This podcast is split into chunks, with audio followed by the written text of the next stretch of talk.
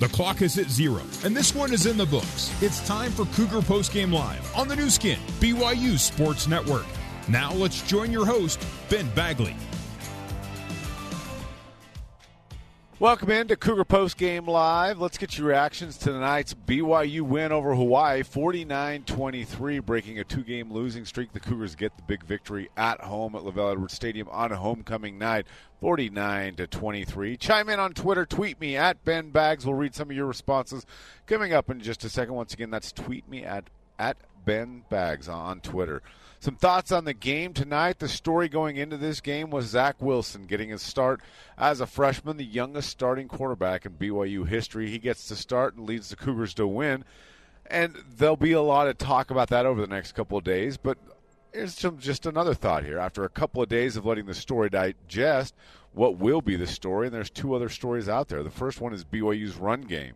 Talks throughout the week about the need to get the run game back on track for BYU, and the Cougars certainly did that tonight with 280 yards on the ground for the BYU Cougars, averaging 6 yards a carry, and they were led by Matt Hadley with 9 carries for 91 yards, 10 yards a carry for Matt Hadley, moving from running back, well, from safety to running back to linebacker, now back to running back, Matt Hadley.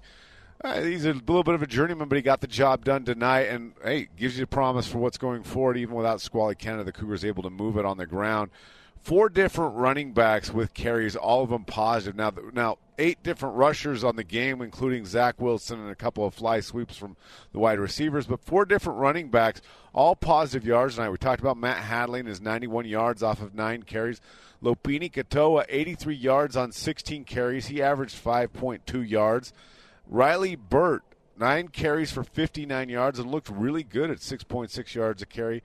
And Tyler Allgeier, 2 carries for 14 yards late in the game.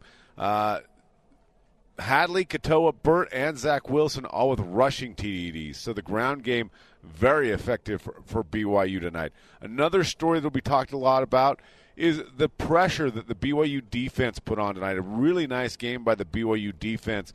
If you look at some of the stats from that, 4 sacks by the BYU defense tonight. 2 of them from Corbin Kaufusi, who had himself a night. We'll read a tweet coming up in just a second about Corbin Kaufusi. 4 tackles for loss for the Cougars. Also an interception and a forced fumble and fumble recovery as well. So the defense also a very good game. Remember, Hawaii is a team who came in with a very professional offense. Cole McDonald had 6 straight games coming into this one of 300 yards passing. Tonight the Cougars hold him to only 248 yards, 22 of 38 passing for Cole McDonald. The BYU defense did their job. We talked about it in the pregame show, the need to get pressure on Cole McDonald. BYU, Kalani Sitake, all week long talking about, hey, we're going to change some things up. We're going to do some different things on the defense to create some pressure, and they did. We mentioned the sacks that they got for BYU, a great game by the defense. Maybe more impressive than anything else is what the defense did tonight. In fact, that leads us to some of our first tweets of the night.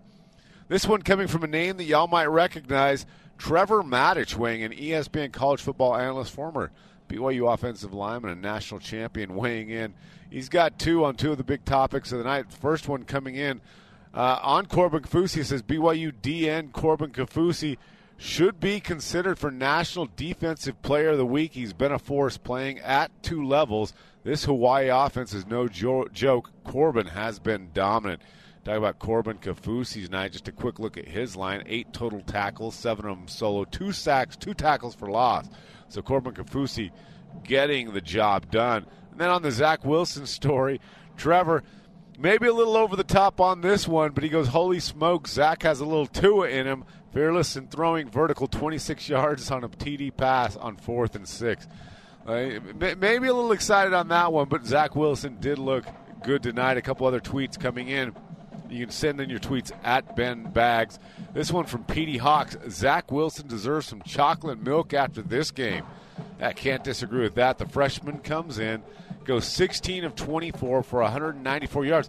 Now, those numbers, it's not plus 250. That's not a 300-yard passing game, but it's a very good game for a freshman to come in and get the job done. 3 TD passes and only one interception. He had 2 passes right in a row. Didn't look good. Both could have been intercepted. One of them was, but the only blemish on his stat line tonight very patient, a couple other things that he's got to work on, but that's what we talked about in the pregame. You're starting a freshman, and he's going to be bumps in the road. Good thing the bumps didn't cause any issues tonight. There's very few of them, but he did very good in his opening salvo as the starting quarterback for the Cougars. This coming in from @DevDixon. Is Wilson the new Mark Wilson? Well, we'll wait and see what the career holds for him. This coming in from Chaplain Schumann. Congrats, Cougs. But Mangum's still engaged on the sideline, total class. Yeah, Tanner Mangum's always been that guy, a great teammate that's going to go forth and help his team as they go forward. He's going to be the biggest cheerleader throughout this season for Zach Wilson and the rest of the team, as BYU gets to win tonight 49-23. Hey, fans, remember, when the Cougars win, you win with Papa John's Pizza. Simply mention BYU 50, which, by the way, was almost the amount of points that BYU put up on the board tonight, but just mention BYU 50 or use the online promo code BYU 50 at papajohns.com Monday and receive 50% off pizza. This offer is good in any Utah location. Coming up, we'll get you down to the post-game press conference where Kalani Sitake will address the media. Cougar Post-Game Live continues next on the new skin, BYU Sports Network. This is Cougar Post-Game Live on the new skin, BYU Sports Network. Now back to your host, Ben Bagley. Ben Bagley with you on Cougar Post Game Live as the Cougars get the victory over Hawaii 49-23, and what a homecoming game it was. The Cougars dominant from the get-go, scoring 14 points in the first quarter and shutting out Hawaii, taking a 28-3 halftime lead, and then finishing it as they scored 21 more points in the second half to get the 49-23 win. You can join in on the post-game conversation by tweeting @BenBags. Like at BYU Junior did. Finally, someone found Riley Burt. Go Cougars. You're right, Riley Burt. Nice game tonight. 9 carries for 59 yards, 6.6 yards per carry, and a touchdown, a long of 16 yards. A nice game by Riley Burt and all the running backs. Let's take a quick look around the scoreboard in college football. Not a great weekend for teams ranked in the top 10 as 4 top 10 teams fall today. 8th-ranked Penn State falls to Michigan State 21-17. 7th-ranked Washington misses a potential game-winning field goal and ends up losing to 17th-ranked Oregon 30-27 in overtime. 2nd-ranked Georgia gets beat down on the Bayou by 13th-ranked LSU 36-16. And Iowa State, unranked, takes down number 6, West Virginia 30-14, so definitely some movement coming around in the top 10 as the AP poll gets released on tomorrow afternoon. 5th-ranked Notre Dame, they'll probably climb in those polls. They remain undefeated with a 19-14 win over Pitt. Bronco Mendenhall's Virginia Cavaliers upset 16th-ranked Miami 16-13. Number 3, Ohio State beats Minnesota, remains undefeated 30-14. Look for Ohio State to bump up a spot there. And top-ranked Alabama, they remain undefeated in a dominant fashion against Missouri 39-10. Next, in 3 weeks, BYU will travel to Boise to take on the Broncos. The Boise State in action in Reno tonight. Close game right now, 31-27. Boise State leading Nevada, 3:17 left in that ball game. A look at some scores from other BYU teams as soccer fell in Malibu to Pepperdine 2-1. And top-ranked BYU women's volleyball squad swept Santa Clara in 3 sets today to remain undefeated. Kennedy Eschenberg led the Cougars with 10 kills in that game. Coming up, we'll have more of Cougar Post Game Live on the new skin, BYU Sports Network. You're listening to Cougar Post Game Live on the new skin, BYU Sports Network. Welcome back to Cougar Post Game Live. My name is Ben Bagley. As we wrap up Cougar Post Game Live, get some final thoughts, some more of your tweets @BenBags. We'll read them on the air, and we wait for Kalani Sitake to join us at a press conference with the media coming up in just a moment. BYU gets the victory 49-23 over Hawaii, a much-needed victory after 2 straight losses, and BYU gets to win at home, and they did it. They checked all the boxes in the game, which was interesting. You go into these games, you're setting keys for a team to get a victory. Some of those keys were a quick start, something we've been talked about this week by Jeff Grimes and Kalani Sitake as they got ready for the game. Kalani Sitake mentioning this week in practice, switching things up as the schedule. Hey, some more team-intense sessions early in practice in an effort to hopefully cue this team to have a quicker start in a game, and it worked tonight. BYU, as I said in the last segment, 14 points early in the first quarter, scoring touchdowns on two of their first drives, getting up 28-3 in the first half, going into halftime with a nice lead. That's exactly what Kalani Sitake was looking for from his team, to get that early first half spark and start. And it holds true. I believe the stat is now 12-0 for Kalani Sitake when taking a lead into halftime. So next time Kalani takes a lead in halftime, maybe we just go home for the night. I don't call it early. Nah, you want to see the whole game. Also, other check marks you were looking for. BYU needed to get a run game going. We talked at length about that. BYU getting a very nice effort on the ground from the Cougar run game. A shout out to the offensive line for getting their job done. But you look at the running backs. A nice running back by committee thing tonight. 8 rushers for the game, but 4 of them from the running back position, and that's without Squally Canada. Matt Hadley leading the way with 91 yards on 9 attempts. An impressive 10.1 yards per carry on that. Be curious to see after a bye week if Squally gets healthy, to see how this running back rotation works as Northern Illinois comes into town and Boise State after that. As the rest of the season goes on, how will the running backs be splitting carries going forward on that? Another box to be checked for BYU, and we talked about this throughout the game as well, was the defense needing to get some pressure. Kalani Sitake said in BYU Football with Kalani Sitake earlier this week with Greg Rebel, Eliza Tuiaki talked about this as well, that they were looking at different things they were going to do to get some pressure on Cole McDonald and get some pressure that had been absent throughout the early part of the season for BYU football. It worked tonight. 4 sacks on the game, 2 of them coming from Corbin Kaufusi, Isaiah Kaufusi getting in on the sack party, and Khyiris Tonga also getting a sack. So 4 sacks by the BYU defenders, 2 of them from Corbin Kaufusi. Also, 2 tackles for loss from Corbin Kaufusi, 4 total for the team. Isaiah Kaufusi also joining that party, and Khyiris Tonga getting sacks and tackles for loss. So the BYU defense, and it's interesting, it wasn't just a push by the defensive line, something had been missing, but also they were running stunts, they were running blitzes, things that hadn't been seen usually so far this season, but we saw it tonight. So those are the boxes that BYU checked. Now the nice thing is you head into a bye week off of the first game for Zach Wilson that looked really well. You get to dissect the film, learn from that, and move forward as you get ready for the next part of the season, the second half of the season. BYU gets the victory, 49-23 over Hawaii, checking all the boxes tonight at Lavelle Edwards Stadium, getting the win, and as one of the team goals is, protecting Lavelle's house. That's going to do it for Cougar Post Game Live. Your final score, 49-23. Stay tuned. The Cougar Locker Room Show is next as BYU gets the 49-23 victory on the new skin BYU Sports Network. Welcome back to post-game coverage of BYU football on the new skin BYU Sports Network. Our coverage continues with the Cougar Locker Room Show. The Cougar Locker Room Show is brought to you by Utah Community Credit Union. Get more house, same payment at UCCU. It's what we do. Let's head live to the Bryant Heating and Cooling Comfort broadcast booth and join Mark Lyons along with the voice of the Cougars, Greg Wrubel. All right, so welcome back here to Lavelle Edwards Stadium. It is the Cougar Locker Room Show, brought to you in part by Provo Land Title. Title and escrow can be complicated. With over 50 years' experience in Utah, Provo Land Title has the expertise to navigate your buying, selling, or building project. Provo Land Title, making the complicated easier.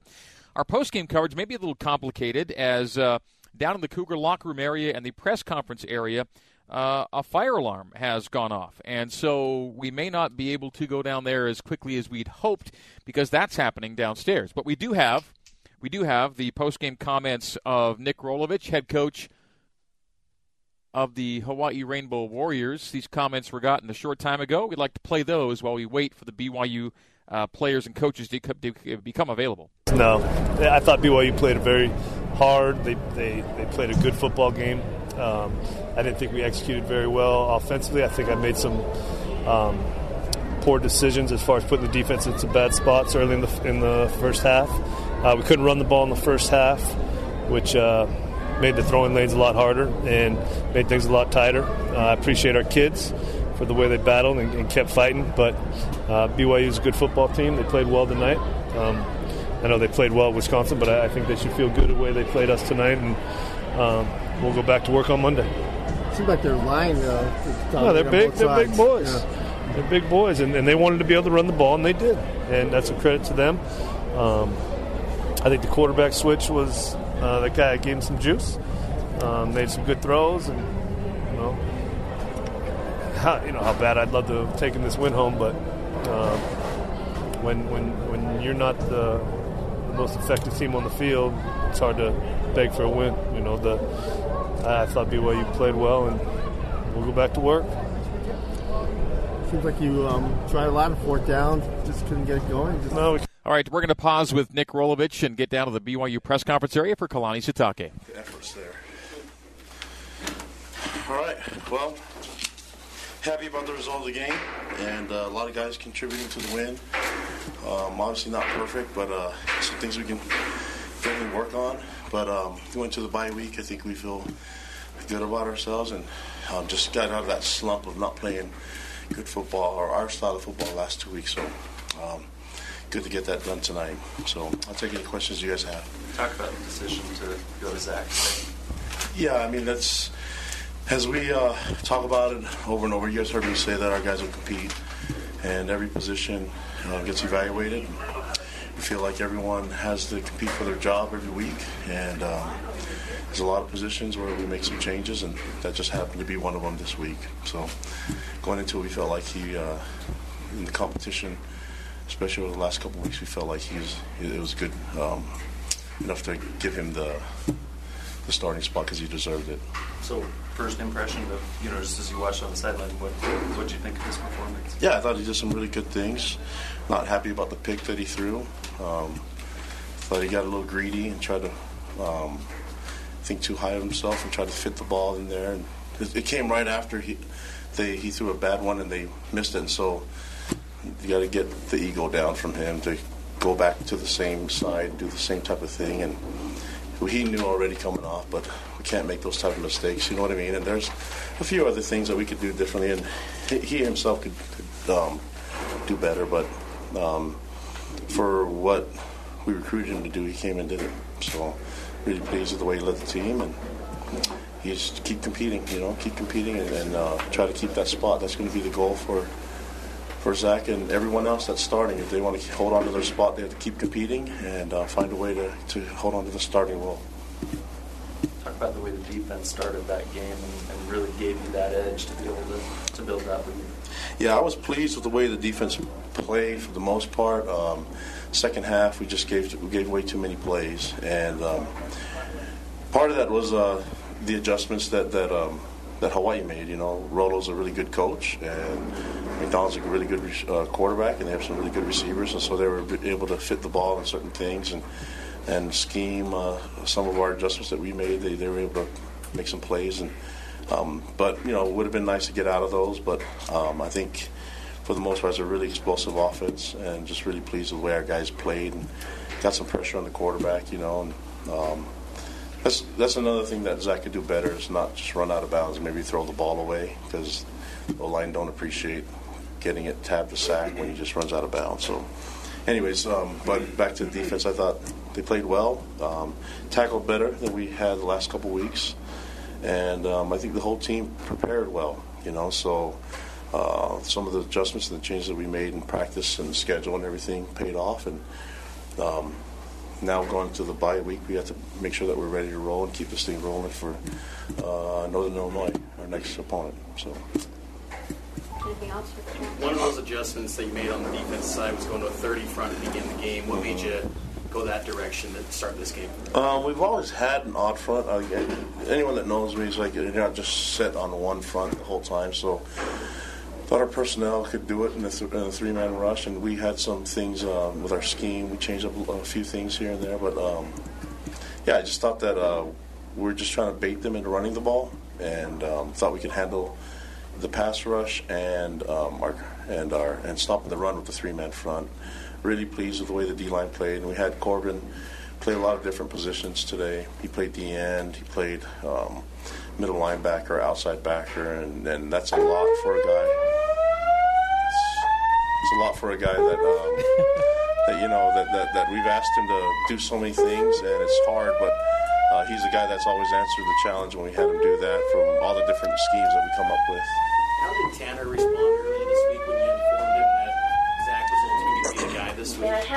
Really professional. I mean, he was all about the team, and can't say he was happy, you know. But I didn't expect him to be happy with the decision. But I thought he handled it really well and was very supportive of our team and supportive of Zach. If you watch Zach during the game, Tanner was always involved, talking to him, and same with the other quarterbacks. All right, we got to dump out of that.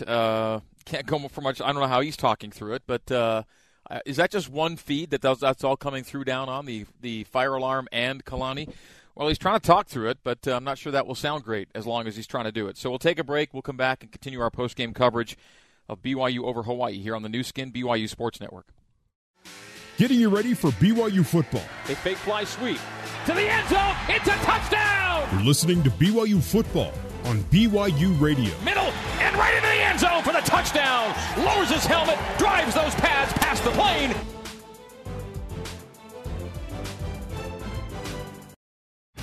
This is the Cougar Locker Room Show on the new skin, BYU Sports Network. Now back to the voice of the Cougars, Greg Wrubel. All right, well, they downstairs try to deal with the fire alarm that's interrupted post-game proceedings. We'll hear the remainder of Nick Rolovich's comments from Hawaii and then see where it leaves us downstairs. Deficit like that, how do you feel about the way the guys tried to fight back? Yeah, they fought fine. I mean, I don't think they gave up. I thought they, the situation got harder and harder, and we didn't help ourselves with some of the... the turnover battle. That's 3 games in a row we lose the turnover battle, and we gotta fix that, or else it's going to be harder and harder to win football games. What makes this a rivalry for you and for you guys? Why is this game so big for you? Well, I think it's the history of, I think it was a decade or more of BYU winning and Hawaii never winning, and I think the 89 game, the 90 game, the 92 game where. I gave the UH fans and the UH program a little bit of redemption. I think that was very important, and I think it has a lot to do with the successful recruiting that BYU has done on the North Shore and Hawaii in general in the past. But I don't know, is that good enough or no? Some good stuff. Like, what about the Kaufusi? You're shaking, brother. You cold? Sorry, yeah, a little. You looked like the Kaufusis were out there all over the place. There's a lot of them out there. The Corbin looked like he played new position a little bit and just got. No, I think their defensive staff, and I can speak more for their defensive staff. I thought they did a nice job preparing their guys, and again, we didn't execute very well. Did the weather, or cold, or any kind of factor in this? I don't think so. Too big of a hole to dig out of? Probably, but we brought our own shovel a little bit in that first half. We didn't do much in that first half at all offensively. Just about everybody was kind of out of sync. Like I was saying before you walked up, that when you got such thin boxes and you're not able to run the ball, it makes it hard to throw it. There's just more people in the passing lanes. You got... a couple of giants out there that are long and hard to throw around. So I think BYU's, hopefully they found a little juice. They're going to play well for the rest of the way out, and we got to come back and obviously got to get better. All right, that's Nick Rolovich, the head coach of the Hawaii Rainbow Warriors. We'll take a break, continue as the Cougar Locker Room Show rolls on here in Provo on the new skin, BYU Sports Network. This is the Cougar Locker Room Show on the new skin, BYU Sports Network.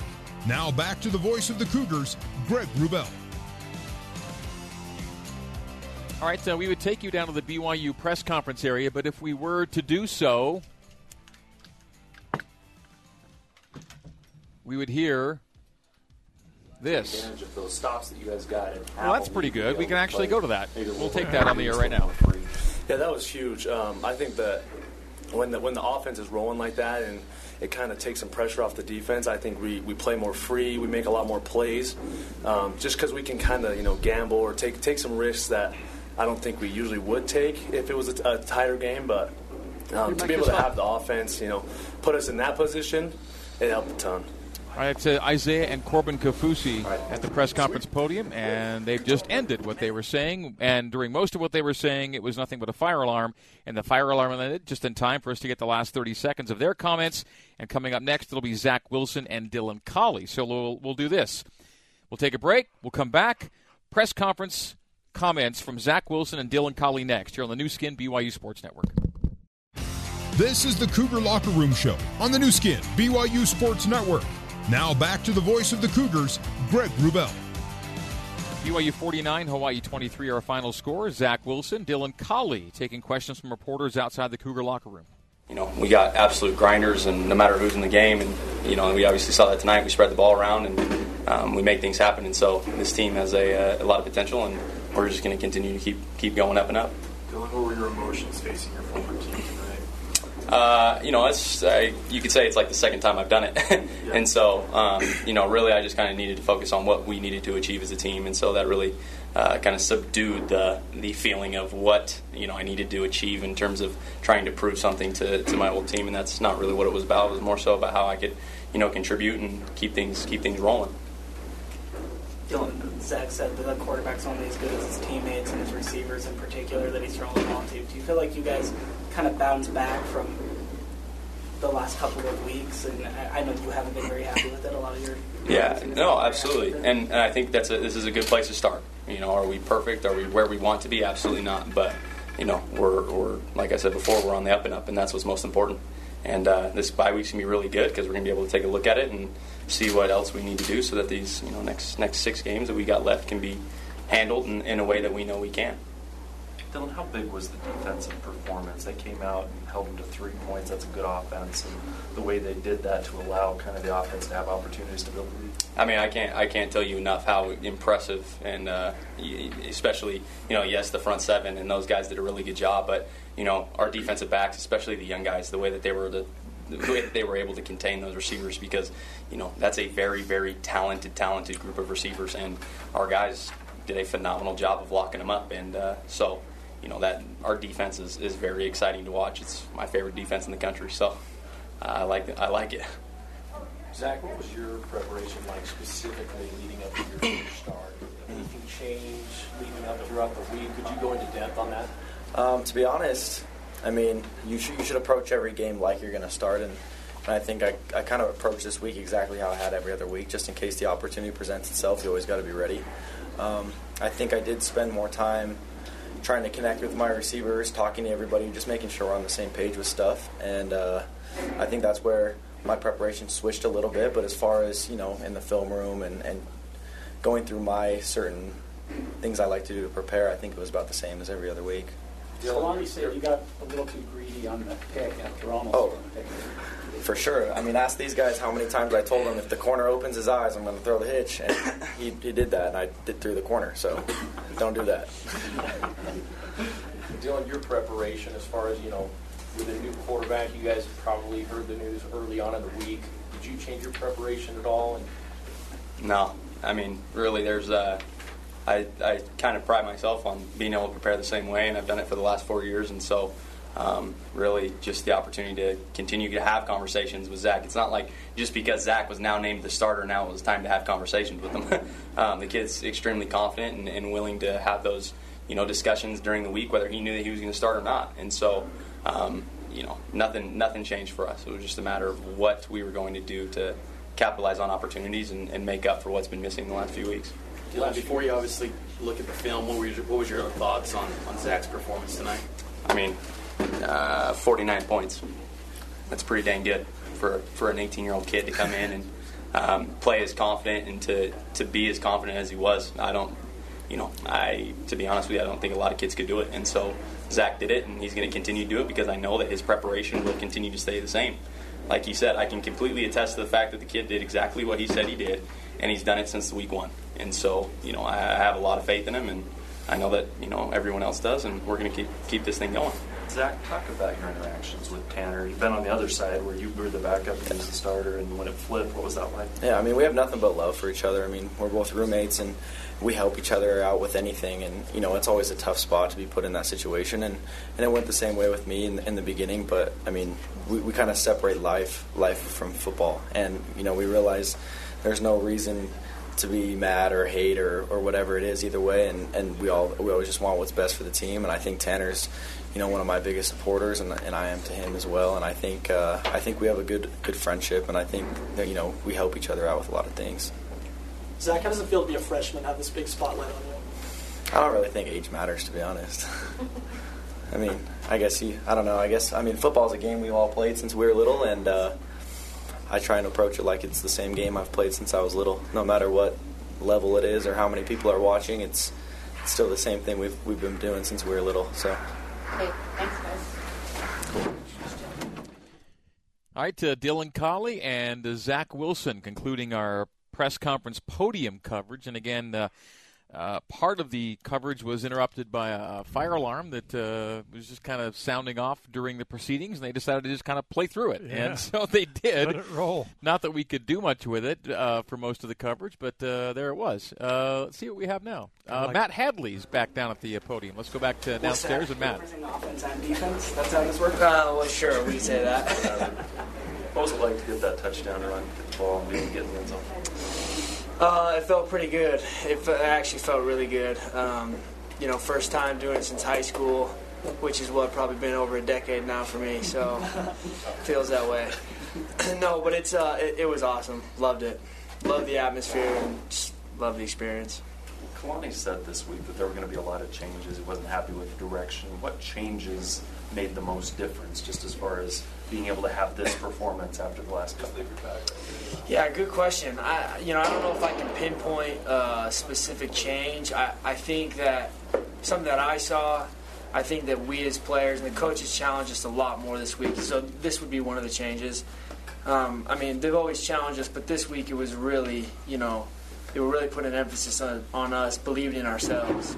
And I just saw that tonight. I felt like that's what, you know, we were doing out there. We were just believing in ourselves and believing those around us, and I felt like that made probably the biggest difference. Talk about the way the offensive line performed. I mean, if you're going to have 280 rushing yards as a team, you've got to have a lot of help. Yeah, I mean, these guys are unbelievable. They really are. Not only are they strong and they execute like they're supposed to, they're smart. And, that for us as ball carriers, as the quarterback, you know, the other guys in the offense, that you love that. I mean, an O-line that knows exactly what they're supposed to do and they do it, I mean, you can't ask for much more than that. They're awesome. James Empey has joined Matt Hadley downstairs in case James gets asked a question here. State championship game in high school in 2011. Remember your stats from that game? I do not, no. I don't. We won, though, so one state. That was cool. When you first moved back over during fall camp or spring, whenever it was, when we talked to you back then, you said it's kind of like riding a bike. Was there still a little bit of rust to get off of that bike today, or did you just kind of go full speed ahead? Yeah, I think there was some. We'll see the film, as Coach A.J. Stewart likes to say. We'll see the film. But, yeah, I mean, there was definitely some rust still. But, you know, like I said, the O-line did such a great job that that helped. I mean, it definitely helped me relearn how to ride that bike, you know. But, yeah, there was definitely a little bit of kinks that I need to definitely work out. But I think that's all of us, I hope. I hope it's not just me. James, last 2 weeks, struggled to run the football. Did anything change specifically in your approach this week, and what did you guys see on film that you guys could exploit? Well, I mean, kind of like you said, we've struggled a little bit the past couple weeks, and everybody knows if you can't run the ball, it's hard to win, and it's hard to be productive as an offense. So we had a big goal to run the ball, and we attacked it really this week with emphasis on our techniques and on our pad level and being a little bit nastier. And, I mean, we were able to do that against these guys, kind of get up on them and and Hadley was talking about us, but it's nice to have backs that hit holes and run hard and break some tackles too. So that was just our approach this week. We knew more physical, have better pad level, and get the ball moving on the ground, and we were able to do that today. James, Kalani told us the last couple of weeks that wasn't BYU football. I'm sure he said the same thing to you guys. Was that more like BYU football, what you guys just did? Yeah, that's more like BYU football. And we have a long ways to go, and tonight was far from perfect. And we'll see it on the film and see where we can get better. But when you can move the ball on the ground, it makes playing offense a lot easier. And so that was more like BYU football, but we got a long ways to go, and we're striving. So. Anything else for you guys? There's been, ups and downs this season like any other season. Sometimes you guys are playing really at a high level, and sometimes not so high. How do you stay insulated? How do you stay kind of focused on the task at hand so you don't have those highs and lows so you guys can stay more consistent throughout the season? That's a good question. I think it's each team has to find their identity, find their rhythm, and it's different for every team to find that rhythm, like the process. And but I think we're on our way. I think that today was I think at least for me, I feel like it kind of gave us a little bit of a spark, and I feel good. I feel confident that we'll be able to turn that into a flame and keep that burning and be more consistent like we need to be. James, what does it mean having Zach play the way he did? It wasn't perfect, but overall a pretty strong game. What did that mean to you? Yeah, it means a lot. I mean, he stepped up. He played really well. We're excited about him. He made some plays, and we support him 100%. Whoever's in there, we're going to give our all. So having him back there was great, and having him perform the way he did was great too. Okay. Thank you. Thanks. All right, so Matt Hadley and James Empey. And I think that will conclude our podium coverage from outside the BYU locker room. When we come back, head coach Kalani Sitake should be joining us as we continue. This is BYU Football on the new skin, BYU Sports Network. Postgame coverage of BYU football continues with the Cougar Postgame Coaches Show. The Cougar Postgame Coaches Show is brought to you by Mountain America Credit Union, guiding you forward. Let's rejoin the voice of the Cougars, Greg Wrubel. All right, here at Lavelle Edwards Stadium in front of 50,000 plus, 52-354, the official crowd tally. BYU wins it by a score of 49-23, and in so doing ends a two-game winless streak as BYU lost its last two to Washington and Utah State, respectively, and get back on the winning track tonight with a resounding win, 49-23. Most offense in a game they've had since the San Jose State game here last year. Very noticeable in the change of attitude, emotion, and I'm going to throw in their preparation. They just came out ready to play tonight, and they were excited about doing it. And I just didn't feel that same way against Utah State last week. The Utah State certainly had a little hop in their step, and BYU didn't. So tonight, they met that energy that Hawaii usually brings. I thought that was a real plus. How much do you ascribe to the quarterback change, to what went on tonight? I think that he did obviously bring a spark. That's number one. But I think he made passes. There were passes that he threw and completed tonight that Tanner might not have made. And I know he ran more efficiently than Tanner would have particularly on that quarterback sneak. I mean, the quarterback draw. So, I thought he did a nice job. Time for the Mountain America field goal recap. For each field goal BYU makes, Mountain America donates $500 to the American Red Cross. So far this season, Mountain America has donated $2,500. Mountain America Credit Union guiding you forward. No field goals tonight for BYU, so no adding to the total, but still it's a nice total, and it'll build as the season goes along. All BYU asked Skylar Southern to do tonight was kick PATs, and luckily he got to kick 7 of them, and that's a good thing. And the more PATs, the better, as head coach Kalani Sitake now joins us here in the broadcast booth. And that's right? Hey, PATs are okay with you as long as you have 7 to convert. Yeah, I like PATs a lot more than field goals. And, I think we had a chance at the end, but it didn't. Going up by 22, I don't know if that really mattered, and really wanted that 4th and 1. I thought just wanted to have that one back, you know what I mean, from last week. And so just really pleased with the team. Thought they played hard.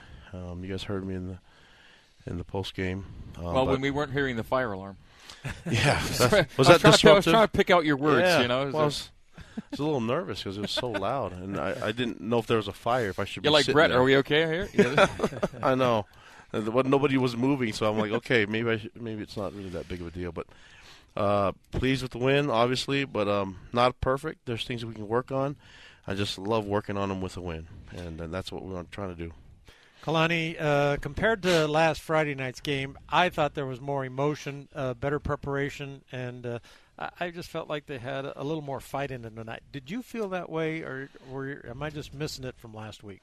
No, I think you're on. I mean, there's a reason why. There's got to be some reason why we didn't play like we should the last 2 weeks, and I think getting a slow start was part of it, you know, and I thought Hawaii wanted the ball first. They wanted to try to score first, and we wanted to do that too. And I was just pleased with how we started the game in all three phases. I thought we played really well at the beginning, and with all the mistakes in between, I thought it was a good 60 minutes of BYU football. And that's we wanted to go back to what we were good at, and being physical is what we're good at, and that's what we need to keep doing. And we need to hang our hat on that, and then the rest will come with it. Your teams are now 6-1 when you lead after one quarter. Your teams are 10-2 when you score first. Your teams are 7-1 when you score in every quarter. All the things that every coach would love to do with his teams week in, week out. But clearly, for your team, just getting off to a good start means so much. Yeah, and that's that was such a huge emphasis for us this week that I almost thought we're making too much of it. You know what I mean? But I felt like, okay, if it doesn't, if we don't start well, then how are we going to react? You know, but I just felt like if we were going to be physical from the very beginning, that will get us in a good start. You know, and so that's what our emphasis was to start fast and to try to sustain it the entire 60 minutes. And I was just pleased with the way the guys prepared. I've always been pleased with the way they prepared, but I think this is where it crossed over and came from I mentioned to you before, playing on the practice field and seeing it on the field. It all came true tonight, you know. And now we need to do that again at our next game. And just not we can't have any kind of letdown. We just got to be physical, play fast, and get better. Piggybacking off that physical comment, your first three scores tonight were all touchdown runs. And there were runs outside the 10-yard line, outside the 20-yard line. You ran for 280 as a team, and you know as much as anybody, if you're going to run for 280 and pass it near 200, you're not going to lose that game. Yeah, and that's when I talked about our identity, and that's got to be our deal. And I think we ran the ball differently, a lot of different ways, in the shotgun, under center, with the jet sweep involved, and also with different personnel, you know, and I thought I give a lot of credit to our coaches and being creative and find different ways to get the run going. We had RPOs, we had quarterback draw, we had all this stuff with the quarterback to scramble and create with his legs, and just everyone contributed to this win on offense and the points, but then defensively, just felt like the team was all involved in this game, and will be a lot better when everybody contributes, and I was really pleased seeing Isaiah Kaufusi and others step up. Yeah. That's, you know, our team is growing up. We're still young, but we're really starting to grow and starting to get older and mature really quickly. Well, there were some changes on the defensive strategy that you used, and I was wondering, first of all, where you came up with that. And then, boy, it was very effective because if he's not throwing in those first 2 seconds when he gets the football, he starts to rattle a little bit, and he's not as effective throwing the ball. I'm talking about their quarterback. Yeah, and they're such a mix from the air raid and run and shoot and the running gun, all that stuff. And like I mentioned, Rolo's a great coach, and he knows how to get that offense rolling. And I felt like we were able to disguise a little bit, but then play some safe defense and really wanted to get after him with a three-man rush. And those three guys did a great job. And stopped the run still with that three-man rush. Yeah. That would be ideal. The only thing that could be better than that is rushing two and stopping the run, you know. So, but I, you know, Coach Tuiaki, Ed Lamb, Preston Hadley, General Guilford, those guys did a great job preparing their team. I know they haven't been happy with their defensive production the last couple weeks, and they respond the right way, and they challenge their players the right way. The right guys were able to get challenged, and just really happy with how hard they worked, and just goes to show that their creativity and what they're willing to do on defense can help us. I don't know that Butch got a snap tonight. I'm not sure that he played at all tonight. And so you were going to go nickel anyway, so you brought on an extra DB. Isaiah Kaufusi, it was a big night for him. He and Corbin led the way in tackles and TFLs.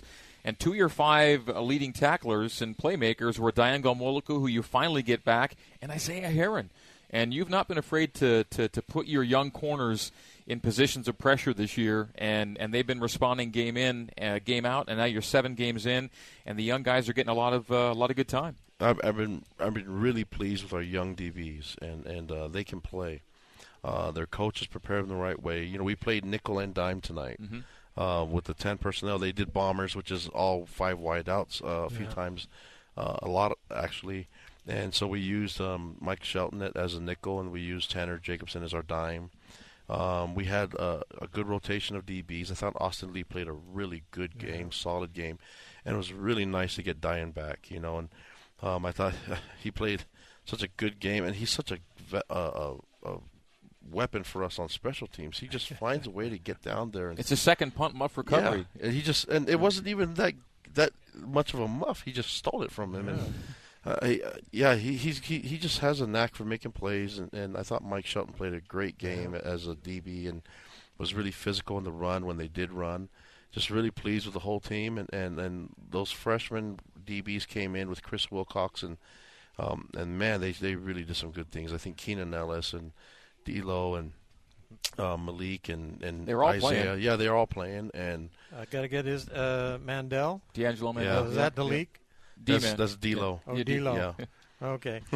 Yeah, I thought he did a great job on that fly pattern because he was a step behind, and then he just put his head down and made up the difference. Yeah, he's position. These guys are fast, and they can play, and they got a great coach in Guilford, and Preston Hadley did an amazing job with the safeties, and Ed Lamb did a great job with the backers, and I felt like, you know, Butch, I love Butch. He's a great team captain. He's a leader for us. The competition continues, you know, and so this week was a little bit different, having so much 10 personnel that we only needed 1 or 2 backers on the field at a time, and they'll keep competing. And when he's ready to compete and have his full health, I'm sure you'll see him on the field again. But he had limited reps tonight. Sione won the competition this week, and so did Isaiah, you know, and Riggs Powell was on the field a little bit too, so Adam Pulsifer came in as well. So the guys will keep competing, and they all contribute to the game. But I'm going to keep saying this every week: compete. No job is safe, and if you guys are, if it's an injury or whatever reason is, and they can't perform, then we will make a change and make sure that the guy that deserves to start will get the start. Football lingo before the break here. 10 personnel refers to 1-0, 1 running back, 0 tight ends. So the way they play it with 4 wides and always a single back, you're looking at 10 personnel almost all the time. Yeah, and then they mix that with bombers, which is all 0-0. It's empty all 5 wideouts. 5 wides, yeah. So a 12 would be 1 back, 2 tight ends. Yeah. Yep, perfect. Which is what BYU runs a lot of. Yeah. This is we ran. I mean, on offense we ran 12. 21, 11, see some 13 occasionally. Yeah. So, I did want to ask about Corbin Kaufusi being the spy against that big running back, because that guy is a big hoss. Did you use Corbin? Was that part of your thinking because Corbin's big enough to hit him? Well, and we felt really good about the 3D lineman, and I think Corbin could do that up front, but he's such a weapon, and he's so long and athletic that he makes the windows really tight in the passing lane. And so we used him as middle linebacker. We used him as a D-end. We used him as an outside backer on both the field and the boundary.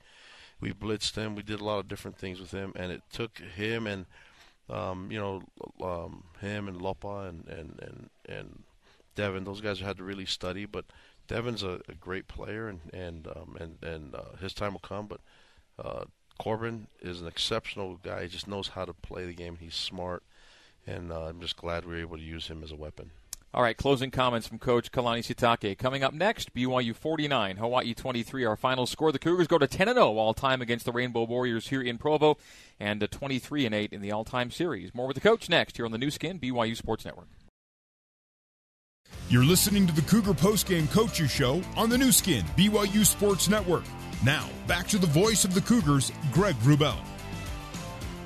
BYU 49, Hawaii 23, our final score. Let's pause 10 seconds for stations to identify themselves on the new skin, BYU Sports Network. This is BYU Radio on KBYU FM HD2 Provo. You are listening to BYU Football on BYU Radio. BYU fans, it is time now for our Bank of American Fork Big Time Performance of the Game, brought to you by Bank of American Fork. Enjoy a free checking account that can earn big interest with the MyRate checking account from Bank of American Fork. And because he's the youngest starting quarterback in BYU football history, and because he had the most touchdown passes of any true freshman making his first start at BYU, and the highest pass efficiency rating of any true freshman quarterback making his first start, Zach Wilson gets our big-time performance of the game tonight. 16 for 24, 3 touchdown passes, $194, a single pick, and he was running a little bit as well. 6 carries for 16 yards, including a touchdown run, his first touchdown run as a Cougar. And Coach Kalani Sitake, you gave Zach his first start as a Cougar, and he made it count. Played really well for you, I thought. Yeah, and that's what we brought him here to do, you know, in the whole recruiting process. He's a big-time recruit, and just glad that he trusted us with him, and his family made the change, you know. And since he arrived in January, he's been a great teammate. And has just really matured and really prepared well, you know. So I thought he competed really well from the beginning, from spring ball, off season, and fall camp, and just kept competing. And we just felt like it was the right move at this time that he earned the starting spot. In terms of explaining the decision, you've done so tonight already, but in one way I look at it, the criteria that you have in August are a little different from the criteria you have in mid-October. Is that fair to say? Yeah, and with the offense, I mean, although we did start installing in spring, it just takes a while to get it all put in, you know, and so at early on it looked like the guy that knew it the best would be the most comfortable to start, and we did that, you know, and we had concerns with it still being new to freshmen, but then at some point, we just know that he's such a threat with what he does on the field.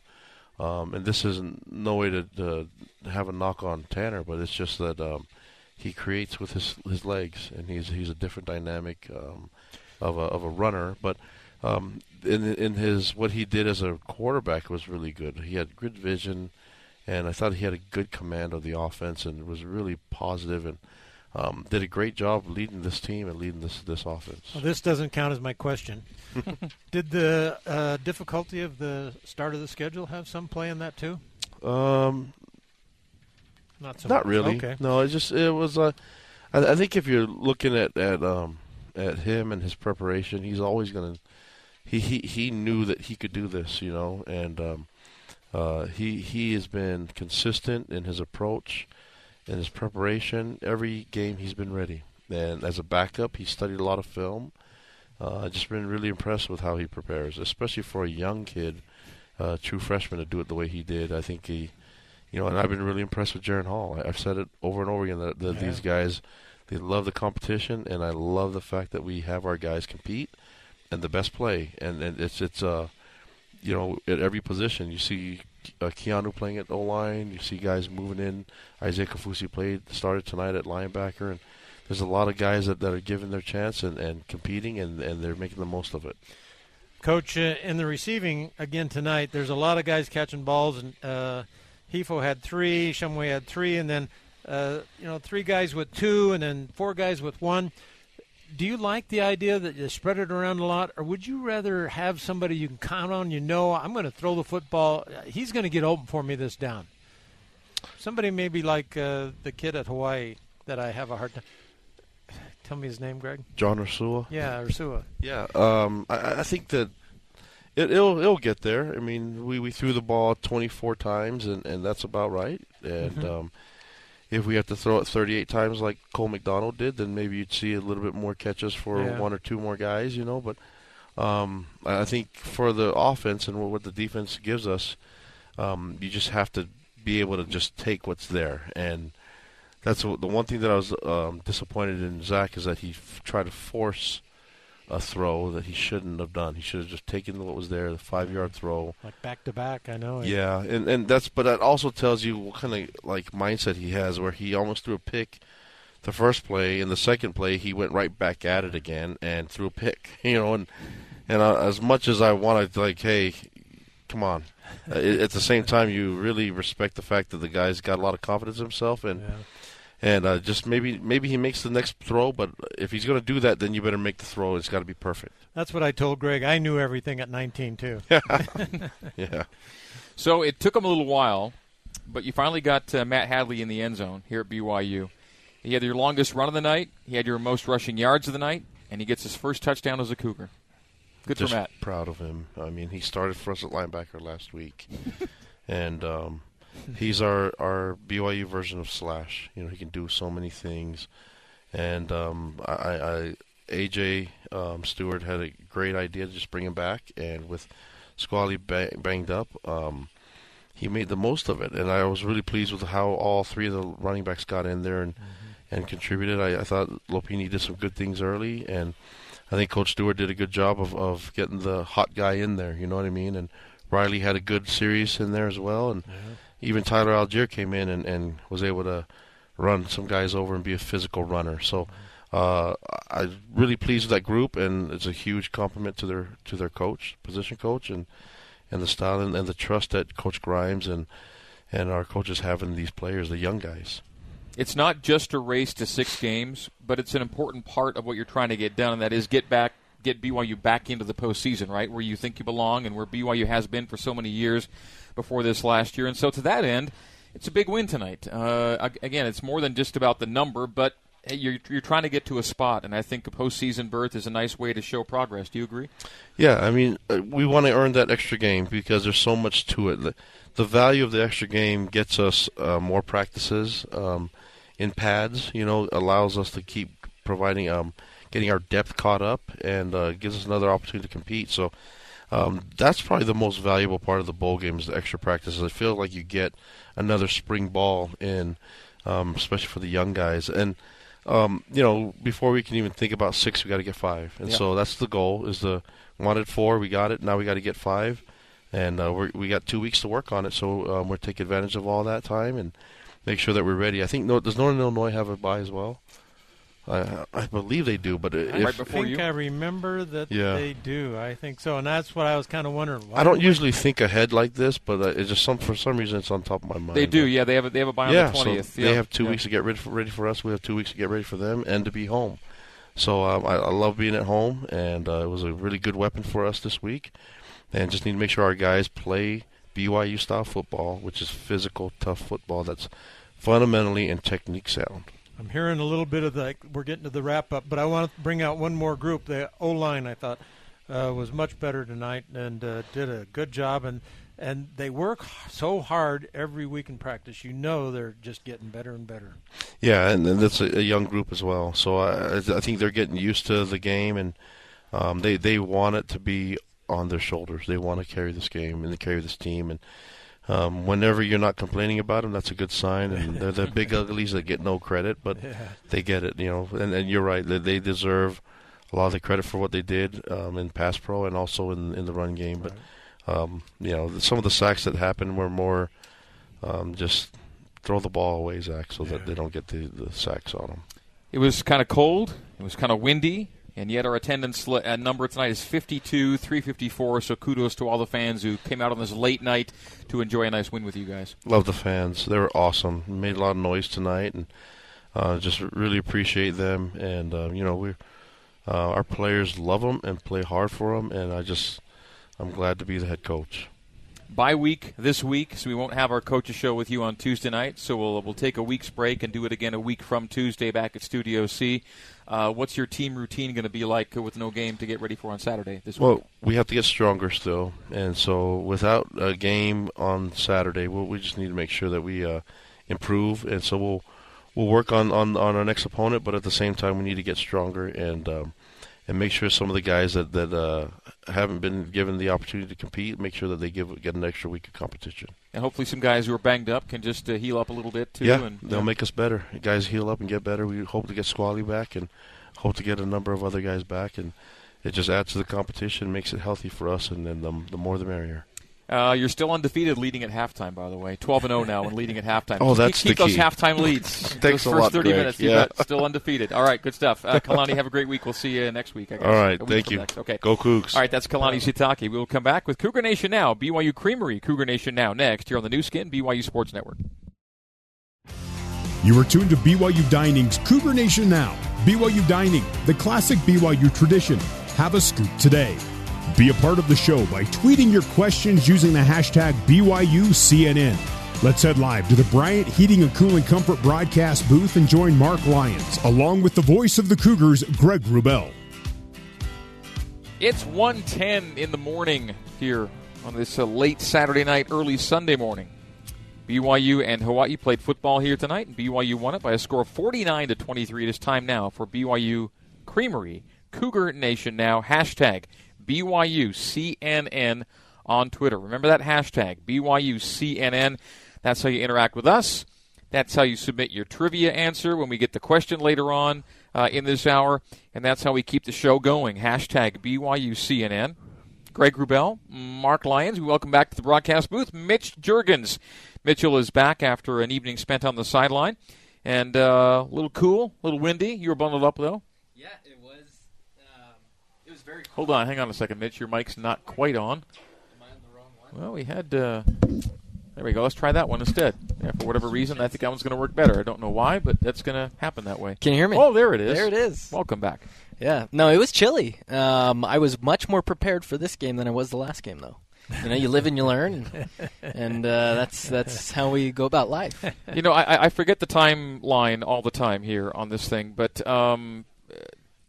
Were you here at the same time as Taysom? Did you guys cross? I was. Yeah, uh-huh. You guys had seasons. Well, of course you did. Yeah.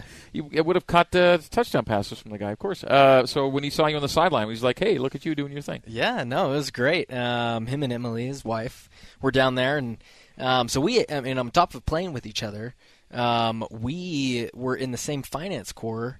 And so we do group projects with me and my twin, Garrett, and Taysom and Emily. And so we got to know them really well. And so on top of, being his teammate, it's great to see him. Awesome to see the success that he's had in the NFL. And I mean, the guy's bound for success, and it's always great to see him. So he didn't give you the cold shoulder when you walked up to him with the microphone. Yeah, no. He was very receptive. Why the hurry? That was a good moment on the air. If your life feels like a rush job. Yeah, thanks for getting him. That was pretty cool. Yeah. He was good luck. He was good luck for the team. Yeah, he's he knows how to win, and he brought it. Yeah.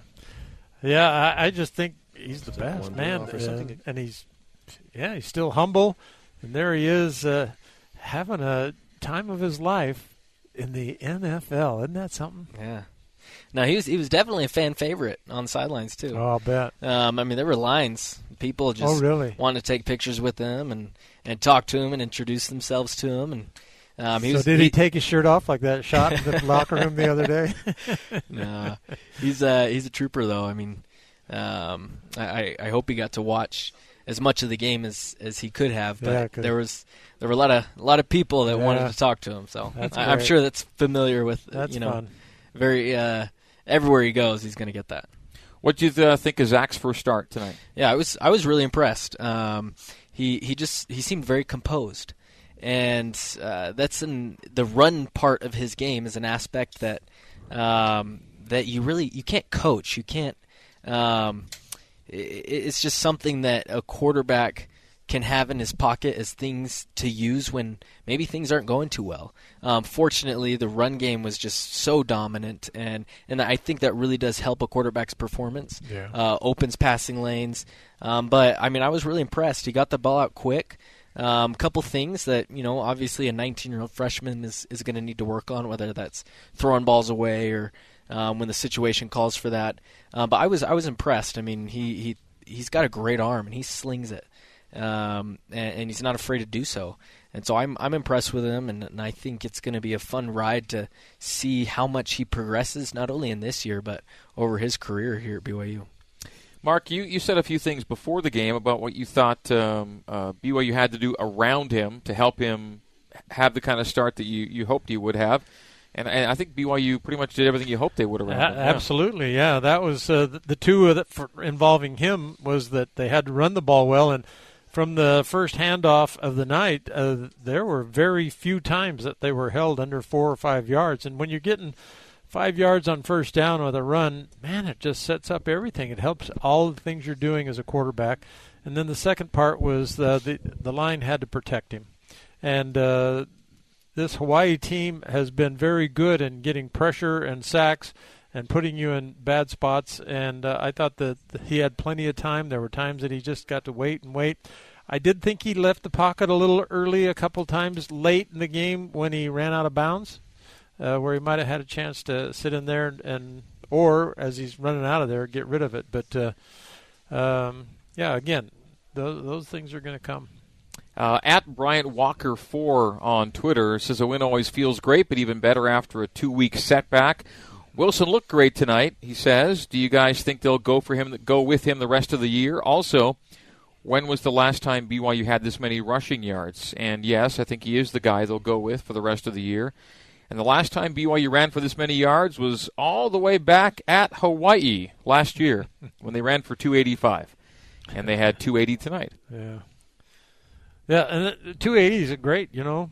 It was all good. The start of the third quarter, the start of the second half, BYU they stumbled a bit, I thought. They ran a couple times for no gain, had trouble on a third down. There were two series in a row that they were 3 and out.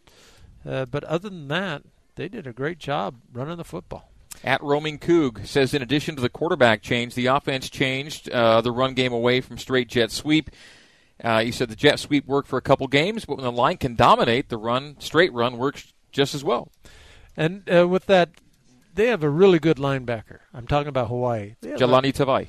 Thank you. And if you run straight at him, you're better than running away from him because he's so good laterally and he's the first guy at the line of scrimmage. And I thought that was also a positive strategy to try and get straight at him, block him straight up, and then those backs would run by him. I feel like I cut you off a minute ago. Like you were going to jump in with something really good. Yeah, I felt like I was. And that feeling went away. I can't remember.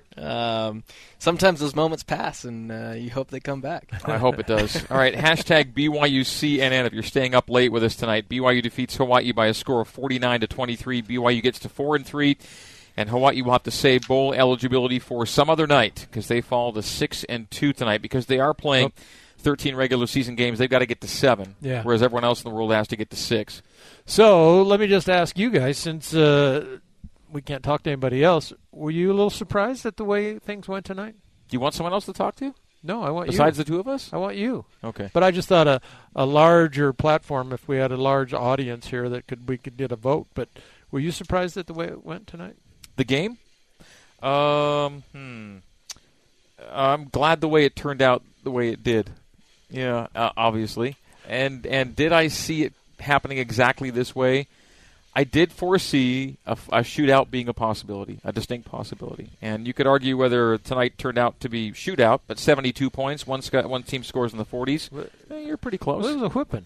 Yeah, I'm kind of dancing around a little bit to say they played really, really well. Yeah, maybe better than maybe they gave people reason to believe they would. I'm not listening to him anymore. Go ahead, Mitchell. Yeah, honestly, I think tonight I was expecting, you know, a big game would have been 35 points. They put up a lot more than 35, you know, 2 more touchdowns than maybe what I had expected. And I don't know. I thought their offense was going to be more dynamic. Yeah, I did too. And I don't know if it was how well our defense played. We got a lot of pressure on the quarterback, 4 sacks. The Kaufusis, both of them, just they played out of their minds tonight. And, I mean, it really is fun to see those guys succeed. But, yeah, I mean, I was expecting a lot more points from Hawaii, a lot more.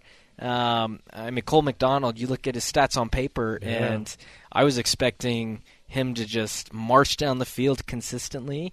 But our defense really stepped up, and that wasn't any expectation against what our defense could do. I just felt like McDonald was that good. Well, and yeah, so here was my surprise, is that Browning was, 18 for 21? And we stayed in that zone the whole game. I think BYU's guy was 18 for 21 that night.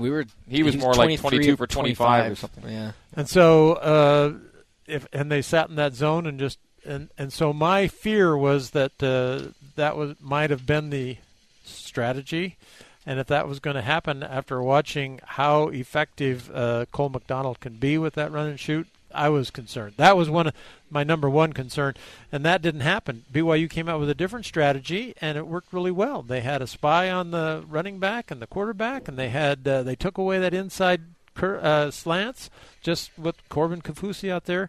So that part surprised me, number one. And number two, BYU scored touchdowns on their first 3 of 4 possessions.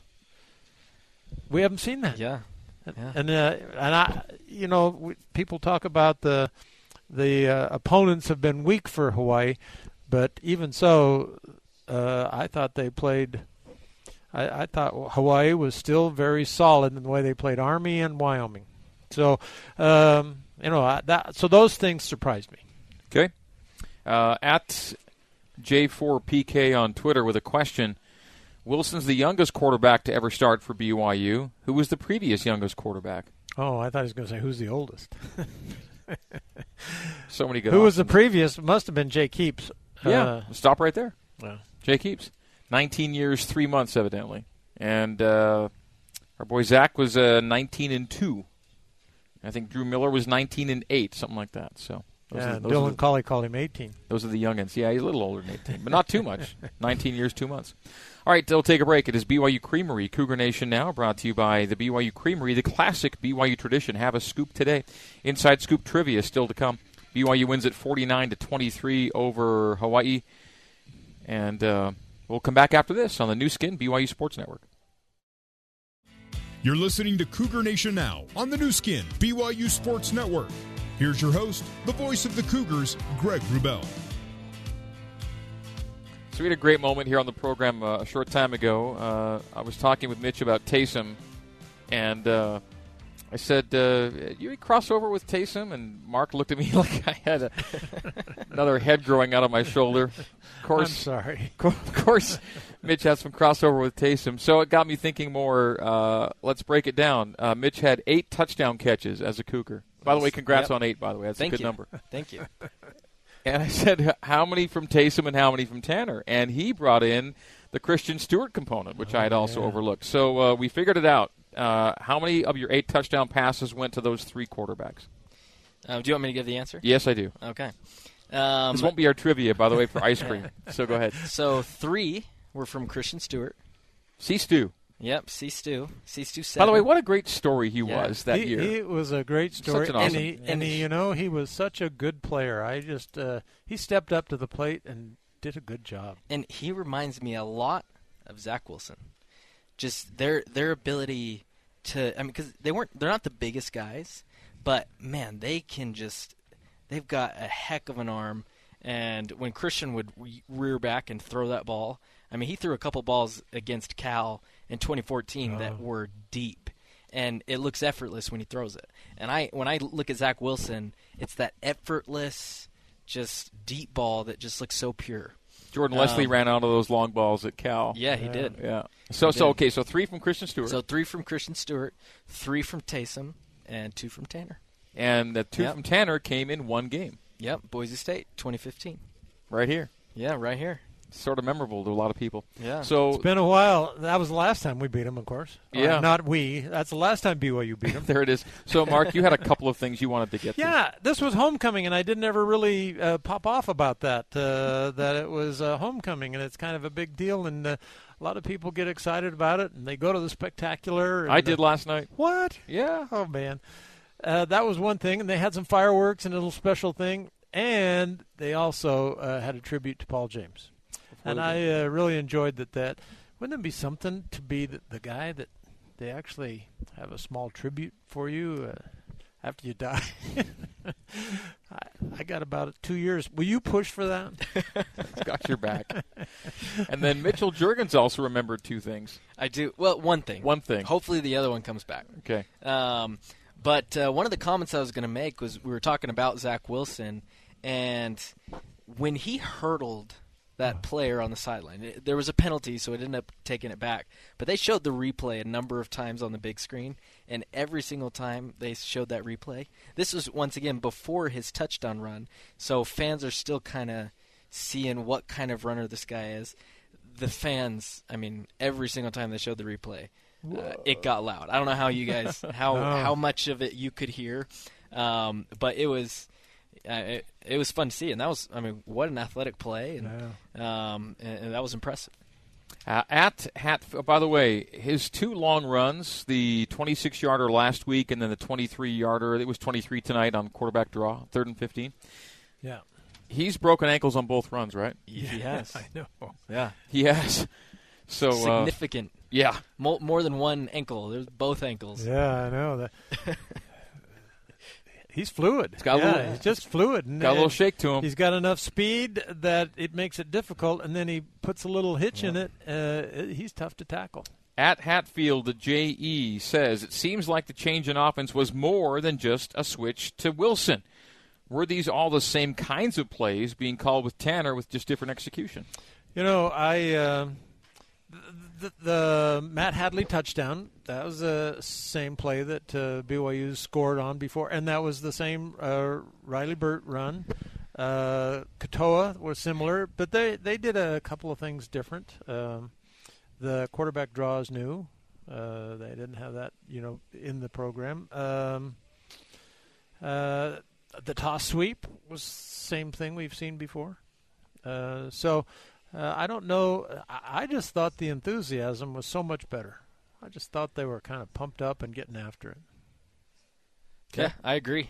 I didn't see too much change in how the offense was called, but the way they executed was different. One of the things that we've talked about a lot this entire season is when are the receivers going to make some big plays? Yeah. And we saw a lot of them. Gunner making that diving catch. Yeah. That was impressive. And they, when the ball was thrown in their direction, they caught it. And so it was, to win games and make a quarterback look good, Receivers have to catch it, and they did that tonight. I will say this, though. The defense was different. I really have to congratulate Tuiaki because I thought they called a great game. They had the blitz package going. They came from different directions. It was a lot of...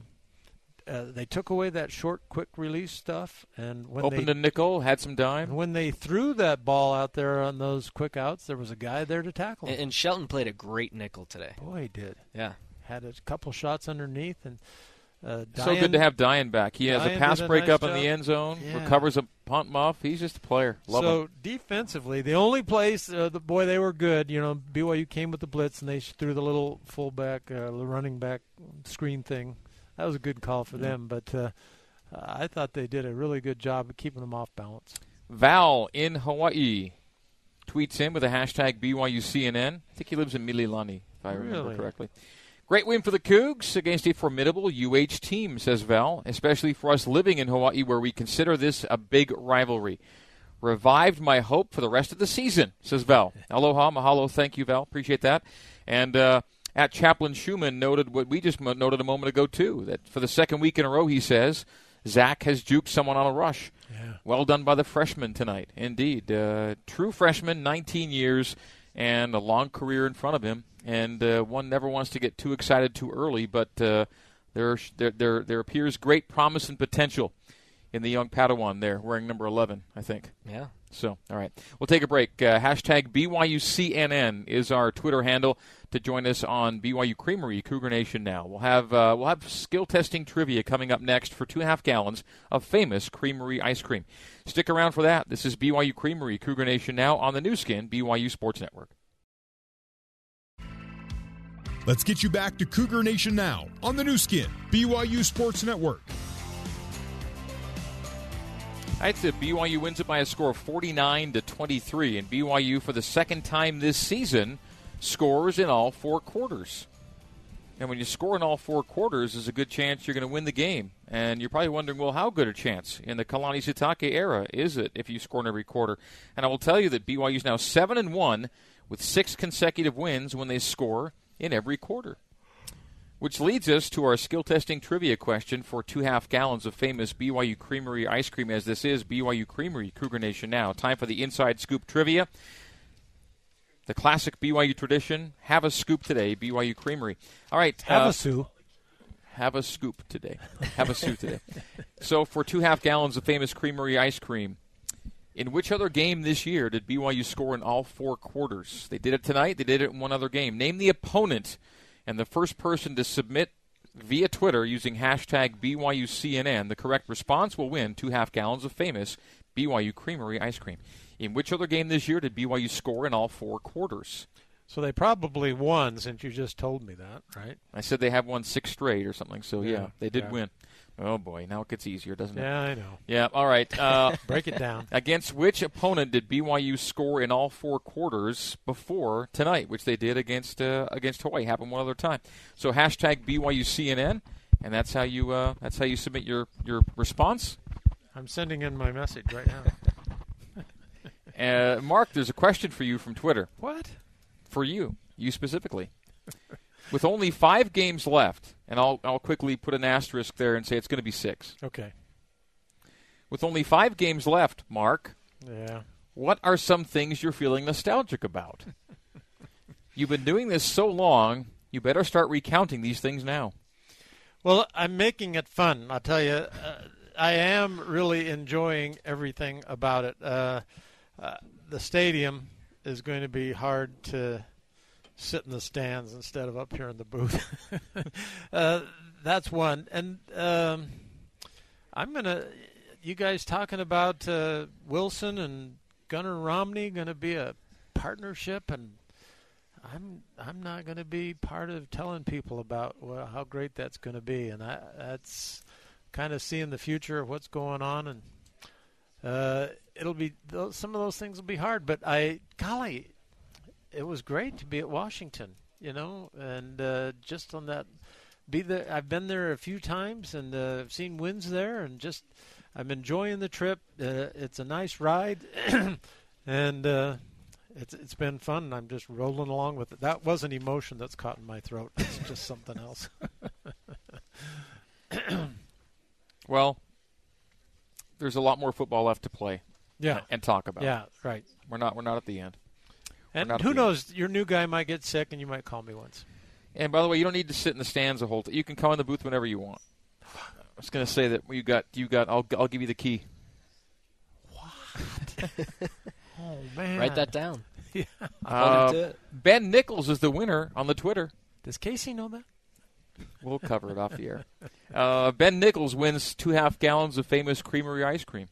He's the first person with the correct answer, which was Mitch. Wisconsin. BYU went 7-7-7-3 in beating the Badgers 24-21. They scored in all four quarters. I like that game. It's a great game. One of your favorite memories you'll take from our time together. It is, and I have the picture after the game when I said, okay, show your celebration, and Greg's all funny. My headset was all askew. Yeah, it was perfect. I'm glad you thought perfect. That. A lot of folks thought Arizona might have been that game. Some said McNeese was that game. And no, indeed, it was Wisconsin. So 2 times this year and 8 times in the Kalani Sitake era, BYU has scored in all four quarters. And when they do that, they win games. 7-1 under Kalani when they score in all four quarters. And as we've talked about ad nauseum, and Kalani did say something interesting in the postgame. He said, we almost think we talked about it too much because they wanted to get off to a good start. And he said, well, if we don't, then how deflating is that if you're at 0 after a quarter again? They didn't have to worry about that. They were at 14 after one quarter tonight and led the game 14-0. And it's only the 3rd time in the last 11 games they've scored in the first quarter, and 2 of them were against Hawaii. And they did it tonight to the tune of 14-0, and it carried them to victory. Just getting out in front has meant so much to this team. And, again, there are some teams that are – that have a lot of comeback potential. BYU's not been one of those teams. When they get down more than 7 points, they have not won a game yet under Kalani. So it behooves them to get out well and stay in front, and that they did tonight on the way to a 49-23 victory. So congratulations, by the way, to Ben Nichols. I will slide into your DMs, and we'll get your details and get you that ice cream. We'll come back and wrap it up on BYU Creamery, Cougar Nation Now. Hashtag BYUCNN on Twitter, 49-23, BYU over UH, and you heard it right here on the new skin, BYU Sports Network. You're listening to Cougar Nation Now on the new skin, BYU Sports Network. Here's your host, the voice of the Cougars, Greg Wrubel. BYU Creamery, Cougar Nation Now, wrapping it up here late on this Saturday night. I have it on good authority that that there's a certain establishment that might be welcoming us in after hours for some victory swatchos this evening. I thought you were doing the baby talk. Oh, well, that's still coming, and people are confused now as to what that might mean. Oh, okay. Okay, Mitchell Juergens is a rookie, right? That's right. He's new to this business. I am. But he's acting like a longtime pro with the family planning because you and your wife, name her. Shayna. Shayna. You're expecting your first child. We are. And it looks like, we don't want to jinx anything here, but it looks like it's going to be a bi-week baby. It is going to be. So she is being, so it's a girl. And, yeah, she is just listening to our bedtime conversation saying, you've got to come at this time. And it's looking like this is the week. So it's very, very exciting. Wow. You see, because Mitch and his wife had already had things figured out before he got this gig, and so there's always the chance that that real life's going to interrupt his new job here. But no, Mitch has it worked out in such a way that it's going to be a bi-week baby. Yeah. And so next time we get together, he'll be a new dad. Life will be great. He's not going to have to run off in the middle of the third quarter. That's crazy to think. Is next time I'm on air, I'll be a father. Chance, yeah. I hope that happens. So my son's the 19th. Okay. Yeah. So that's when is the 19th? 19th is Friday. Friday? Yep. Yeah. There's a chance. Yeah. Well, we wish you all the very best here in this next week or two and hope that everything goes the way you want. And, maybe the next time we get together you will be a dad. Yeah. That'd be great. Well, good. Mitchell Juergens, he's going to be taking care of that during the bye week. Mark's going to be driving to California during the bye week. My wife was mad at me that I went to a wrestling tournament to coach when my son was born. No, I didn't. But it was pretty soon after. I don't know. You have to do, it's a tough call.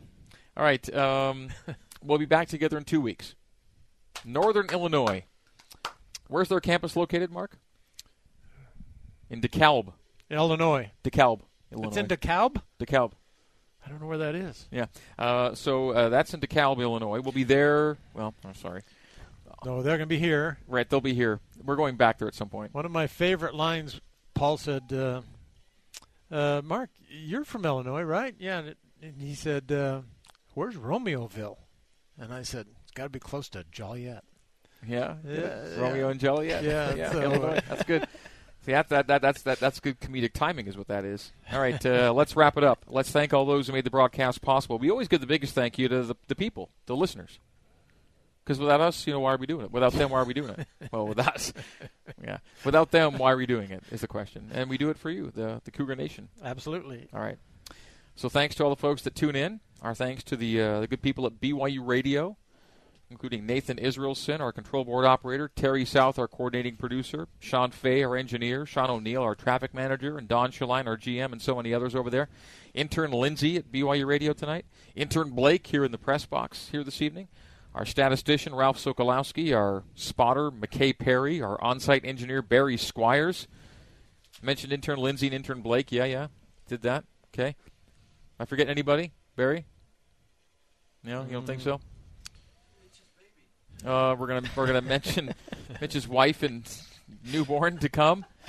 Thanks to them for not being not hopefully being born during our next game week, and that'll do it, I guess. So probably. Then that leaves just the guys on the headset.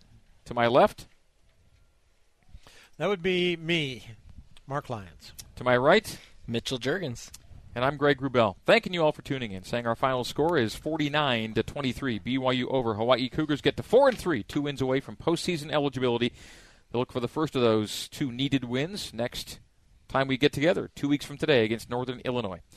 So till then, In the meantime and in between time, this has been BYU Football on the new skin, BYU Sports Network. Good night and so long from Provo, Utah.